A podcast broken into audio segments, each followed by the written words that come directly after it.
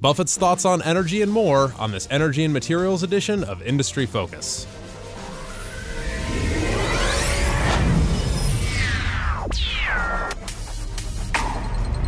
Greetings, fools. Sean O'Reilly joining you here from Fool headquarters in Alexandria, Virginia. It is Thursday, March 3rd, 2016, and joining me to talk Buffett, Brazil, and Greek tragedies is Tyler Crow and Taylor Muckerman. How's everybody doing this morning? My God, what a show we have Sounds like store. we have a really busy day. We've of us. got uh, what five stories? we got, a, Tyler? we got a lot to talk We got about. a lot, yeah. Um, so before we jump into Buffett's thoughts on energy from his annual report and ExxonMobil's troubles in Brazil, uh, we would be remiss if we didn't talk about the recent indictment and demise of former Chesapeake Energy Aubrey. Uh, Chesapeake Energy CEO Aubrey McClendon. Uh, any thoughts come to mind, guys? When I heard the story yesterday, um, if anybody has not heard, I'm sure they have because it was plastered over any financial news. Top of yeah, top of everything yesterday. Um, Aubrey McClendon passed away uh, in a car accident uh, one day after being indicted on charges of land uh, rigging land leases in Oklahoma, uh, basically kind of colluding with another company to say, you know, we won't we won't bid on this one if you give us a little bit of a lease price and then you can we don't have to you know try to outbid each other on these leases. That was the basic premise that they were going on for the uh, court case. But when i when i heard the story that he had passed in in a car accident which I, I think all of us have kind of said sounds pretty suspect in the first place anyways. Um, it, it just it kind of felt like a the personification of a modern greek tragedy. You know the idea of Yeah. somebody just rising so high as a superstar in the shale boom in what 2011 2012 everybody knew who at least in the energy patch knew who chesapeake energy was. And the monstrous amount of work that they were doing is going and getting out land. They were just trying to own everything on the shale patch and you know like like icarus he kind of flew a little too high and everybody wanted to take a hack at him What uh, would you think, Taylor? sucks. I mean, anybody dying Yeah. that soon? Uh, but yeah, unfortunate He was timing. what late fifties, right? Yeah, I don't know. 56 Um, but he's a, a big reason why we are doing what we're doing in the oil and gas industry in America right now, around the world even, because Right. the technology is spreading pretty rapidly. So, um, a pioneer that, whether it's true or not, all these allegations, it's unfortunate that he won't be able to at least defend his name. Yeah. Cool. All right. Well, moving on. Uh, everybody's favorite 80 something year old billionaire investor, Warren Buffett, just came out with his uh, latest annual letter. I know when I was a teenager and get first getting exposed to investing, this was like, I don't know, it's kind of like Christmas for long term investors or something. Um, He's like the uncle that you want to have advice from. You know what I mean? right. As opposed to the uncle that you. Yeah, the one at that you avoid at. Christmas parties and Thanksgiving. So, uh, not a huge portion of his uh, uh, comments in the letter and everything. He did have a few interesting thoughts on uh, electric utilities. Um, and uh, Berkshire Hathaway Energy is obviously a big part of his operations. In fact, I think he says it's the second biggest part outside of insurance. I mean, correct me if I'm wrong here. Um, but he said, I actually wanted to get your thought- thoughts first on this. Um, in its electric utility business, our Berkshire Hathaway Energy operates within a changing economic model. Historically, the survival of a local electric company did not depend on its efficiency. In fact, a sloppy operation could do just fine financially, and the reason being, you know, basically the local government guaranteed them a certain Right. re- return on uh, on investment. Um, that is changing, and he goes on to note that today society has decided that federally subsidized wind and solar generation is in our country's long term interest. He goes on to talk about federal tax credits, the investments that they're making to take advantage of these. Um, did you guys have any particular thoughts on what might be useful for our foolish listeners, you know, given Buffett's insights? I mean, it, it just shows the advantages of running a utility like a business rather than like a company that's guaranteed income. Right. Um, all of his utilities that he's picked up um, and transmission assets that he's picked up have become more profitable, safer, um, reduced headcounts. So it's showing that if utilities do want to get serious about their profitability um, and the business metrics that investors can focus on, you can change the game. And then with renewables, I mean, they own an astounding amount of wind. They're and the largest. I think six x yeah. the second competitor in terms of wind and solar power generation. Mm-hmm. Um, Seven percent of the U.S.'s um, wind, and 6% of the U.S.'s solar electricity generation comes from some Berkshire Hathaway holding, which is pretty impressive and I think a little bit under the radar um, for most people. When you think about Berkshire, you think of the railways, you think about um, some of the oil services companies that he owns um, in terms of equipment um, that they provide, um, and then obviously the insurance businesses. But to be that big of a player in renewable energy, kind of under the radar, is a big surprise. And with the amount that he's actually still plowing into it Oh, today, billions, it's, yeah. it's bil- billions of dollars, maybe not annually, but pretty pretty darn close Yeah. to that. And um, when you look at you know those investments, obviously with those federal, federal tax credits, we don't know how much longer they're going to last. I mean, there are certainly there's some plans, at least with like residential and things like that, where we're going to push it out for another five to six years. So we could see certainly Buffett making large investments over the next four or five years because it is such a lucrative investment with tax credits, with all the other It's kind of a push- sure thing. Right. And with the amount of cash that Berkshire Hathaway is generating today, it's it's a pretty lucrative um, investment. Um, it- in an interview that he actually did following up the shareholder letter, they kind of got into the argument that they've been having lately because uh, his one of his utilities, NV Energy, which is part of that utility group, is in a bit of a spat with um, This is in Nevada. in course. Nevada with Solar City and other residentials, basically on the premise of net metering and who gets to sell back and forth. And you can kind of go both ways with it. You know, from from the individual standpoint, it's like, well, I have to buy energy at 10 10.8 cents per kilowatt hour.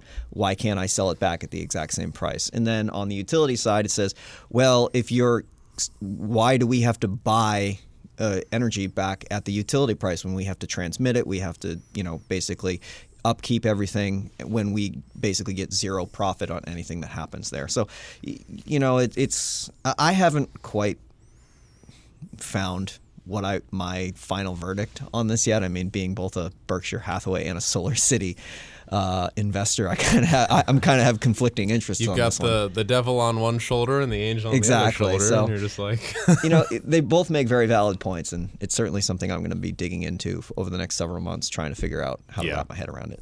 Uh, Taylor, before we move on here, I did want to get your thoughts. Um, Berkshire Hathaway's energies, uh, their the the energy segment, it, its earnings weren't up a lot. Um, In 2014, it generated just under 2.1 billion dollars in net earnings, and um, this past year they generated uh, 2370, so like you know just over a 270 million dollar increase.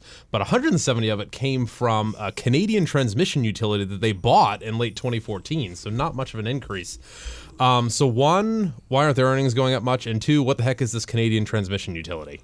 Um, basically, it's uh, AltaLink is the name of the company that they purchased. It still remains under that name. Um, big player in Alberta, um, and they've been completing some transmission lines to bring wind energy to greater areas of Canada. Um, so you're seeing that renewable energy portfolio carry over to this company as well. Um, several billion dollars in assets. Looks like almost six billion um, at the end of 2013, and and um, Berkshire paid almost three billion for it. So a little bit of a discount to what their assets were worth back then. But um, you're looking at this company continuing to grow, pour money back into the business, and it's transmission, and they're not generating anything. So it's just moving power from to area. Um, but I wouldn't be surprised to see them get into the power generation game given their assets. Cool. Okay. All right. So moving on. At what point does an oil company say no? Um, as noted in a recent Bloomberg piece, Big Oil moves to drill in Brazil not because things have improved. Both Royal Dutch Shell, via its likely BG Group acquisition, and ExxonMobil are being forced to drill offshore of Brazil, or they risk losing leases that they have already bought. Um, guys, is this fair? Could this be good in the long term because these projects take such a long time to get going and produce and everything? This is one of those weird situations where, like you said, when does a company say no? It's almost kind of like the gambler's dilemma. It's like when you're up, do you, or when you're down, can you recover? When when do you walk away? Because uh, of the concept of a sunk cost. Basically, when all these companies went into the Brazilian gold or black oil rush that uh, happened what 10, 12 years ago when the pre-salt field pre-salt fields were found and Petrobras was everyone was really excited about what's going on down there and they spent a ton of money on leaseholds basically saying we're going to go drill these and we want to own the rights to them. Nowadays, you know, they're 10 years up, we're in the middle of a major oil price crash and the due date to start these projects is starting to happen and you know it kind of gets to the point it's like well they could do it. You know, certainly they have the resources if they really wanted to, but they don't want to spend the kind of money. When do those, you know, leaseholds just basically become a sunk cost and they have to walk away? And that's one of the things that I, I'm not certain as to whether it's the right idea because as we've seen with shale and some of the other kind of faster development cycle things, perhaps it's going to take a long, long time for uh, deep water projects to get the economics that they're looking for. Yeah, some of the fees that these companies are going to will have to pay equal the amount that it costs to drill a well anyway. So that kind of helps the decision making process. But it is unfortunate for these energy exploration and production companies because you know their hands are kind of tied. You saw a lot of it happen in the U.S. during the shale boom, early days when lease leases were starting to come up for um, renewal eh, or expiration, and um, 2012 when shale gas prices were like less than two dollars per million BTU or right around that two dollar mark. After being north of ten, companies were forced to drill, otherwise they would lose these leases. So similar situation here. Unfortunately, um, you know prices are still low, so they're being forced into it. But I think the big beneficiary here could be if they do decide to drill, um, would be offshore oil rig companies because they've seen a lot of contracts be shortened or completely written off by Petrobras and other companies down in the Brazilian uh, waters. I know a personal holding of mine, Ensco, has lost a rig or, a rig time to Petrobras. They have four rigs down there right now. I feel like every rig company has lost yeah. something to Petrobras so, one way or the other. Uh, maybe Petrobras doesn't pick them back up, but maybe BP does, maybe Total right. does, maybe Shell or Exxon, these companies that could be forced to make that decision. Maybe they needed an extra rig to, to pick up, and, and companies with experience down there, rigs that were originally built for the Brazilian pre salt fields, would have a unique advantage to getting back in there earlier than maybe they had expected. Cool. All right. Well, before before we move on, I wanted to point our listeners to uh, focus.fool.com where you can take advantage of a discount on the Motley Fool Stock Advisor newsletter that works out to $129 for a full two year subscription. Once again, that is focus.fool.com. All right, so guys, is ExxonMobil finally going bargain hunting? Um, they're obviously, I don't know, the biggest, the baddest integrated oil major. Um, they are not on the ropes, although uh, stock's seen better days. Uh, they just announced a $12 billion debt offering. Um, what are they going to do with this money? They're going to do a little bit of shopping because obviously prices are pretty low right now. I mean, if there was a time to do it, yeah, now would be it. Now would be it. I mean, you can kind of leverage the fact that ExxonMobil has a credit rating better than the United States Treasury, and uh, you know we could say it. Twelve billion dollars is certainly an attractive thing, and considering that this past year, um, this was the very first year where ExxonMobil did not 100% replace their reserves in a very very long time, and for some, that can be concerning. Um, at the same time, with companies that have attractive leases or attractive land holdings that could fit well into an ExxonMobil portfolio. It's kind of that quick hit. We can replace reserves very quickly at probably a price that is less than what it would take to go out and actually explore unknown reserves. Mm-hmm. So, you know, kind of the, the economic cost or the, the risk costs involved with um, exploration could be out there. So, certainly looking at shale across the United States right now and various other places. There's a lot of opportunities if if Exxon wanted to go hunting, and we're really worried about losing their uh, reserve replacement rates. Yeah, that's a really good point that they haven't replaced 100% of their reserves. Um, Taylor, do you think this is just to make sure that dividend stays? well, 12 billion is the dividend, so that's for one year they could cover. What a coincidence! 12 billion. I don't think I don't think that they're necessarily worried about that dividend this year.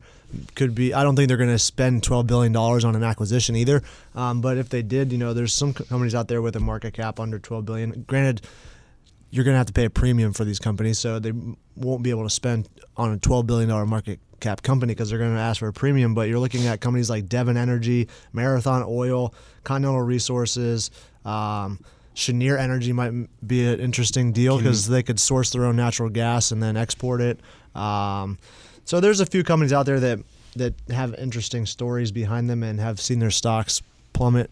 Um, I doubt they'll spend all twelve billion dollars on an acquisition though. Well, at the, you know, at the same time, the last time they made a mac- major acquisition was XTO Energy Yeah. back in 2010, and you know they did tap into their massive reserve of bought back shares when they did that too. And you know, we could say they have 12 billion dollars in debt ready to kind of pull the trigger. They have 220, Yeah. 230 billion dollars in treasury stock Oh that they could use to to go jump at somebody if they were really inclined to do so. You're probably going to look at an acquisition of a company whose shares have declined further than Exxon's, though. Otherwise, you might not be getting as good of a deal on your shares because Exxon shares are down as well. But yeah, that that's a huge, That's a pretty big war chest It's a right huge there. war yeah. chest. Can you guys imagine Bigger than Howard, most. Howard Hamm selling out to Exxon? yeah, it would be pretty interesting. It I would would be probably surprised. relieve a lot of stress in his life, right. Well, yeah. Anyway. and yeah, tr- turn those shares that he has into actual money rather Yeah. than a Well, depreciating he asset. Took, he took out a billion dollar loan to pay off his ex wife. yeah, well, because he knew his shares were in the toilet, so he didn't want to use those Sell to 'em. pay her Yeah. off. Fair enough. Cool. All right, so last segment, we've got a mailbag question from Carl in Virginia Beach who writes In recent quarters, we have seen some oil and gas companies write down the value of their properties, and some have not. One company that is not is Continental Resources. Speak of the devil. Uh, they have a huge debt load as well. Are you be- are they being honest by not writing down their properties? Sincerely, Carl. I'm just laughing at Billy, Sincerely. uh, Billy Madison. Yeah. Carl, nice to see you. um, so about writing down assets, um, that's a tricky game with with um, oil prices fluctuating like they are. It's a pretty pretty company dependent thing. Um, as a shareholder, obviously, you're going to want to have your own opinion um, about how these companies are handling their assets, and especially with oil and gas companies, because asset values do fluctuate pretty frequently. And Continental Resources has been, I guess, maybe one of the more bullish companies in terms of the, speed of the turnaround they expect. So maybe um, they're not as quick to write off their assets because they think it's going to turn around. But if it doesn't, they could see those write downs um, a little bit later than most and, and catch people off guard. There are some certainly some accounting things that can go on when it comes to oil and gas valuing properties, but there are some rules that are applied there. They're normally done by an independent uh, ratings agency or an evaluation company that looks up looks at their properties and says this is economical at such and such a price. Um, at their most recent 10K, it said that the price that they were going on was $50 a barrel, which was the trailing 12 months of 2015, which is standard SEC protocol. So we can't really like knock them for not going at SEC protocol. And so it doesn't seem like they're really doing any trickery based on the current accounting. You know, they brought on some new reserves that they actually, because of cost cutting and more economic, uh, better economics, you know, they were a- actually able to add some stuff that was kind of what they would call technically recoverable, but now it's economically recoverable, that helped to replace the existing reserves.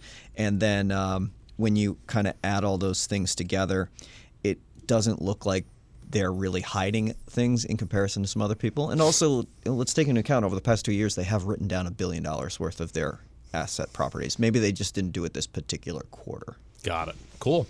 All right. Well, have a good one, guys. Thanks always for your thoughts. Thank you. If you're a loyal listener and have questions or comments, we would love to hear from you. Just email us at industryfocus at fool.com. Be like Carl. That is, That's right. Be like Be Carl. like Carl. Be like Carl. Uh, and again, that is industryfocus at fool.com. And as always, people on this program may have interests in the stocks that they talk about, and the Motley Fool may have formal recommendations for or against those stocks. So don't buy or sell anything based solely on what you hear in this program. For Tyler Crow and Taylor Muckerman, uh, ah, Taylor Muckerman. Sorry, it's okay. man, I love you. It's tricky. I'm sorry. It's the morning still. Um, yeah, I need more coffee. Uh, I am Sean O'Reilly. O'Reilly. Thanks for listening, and Fool on.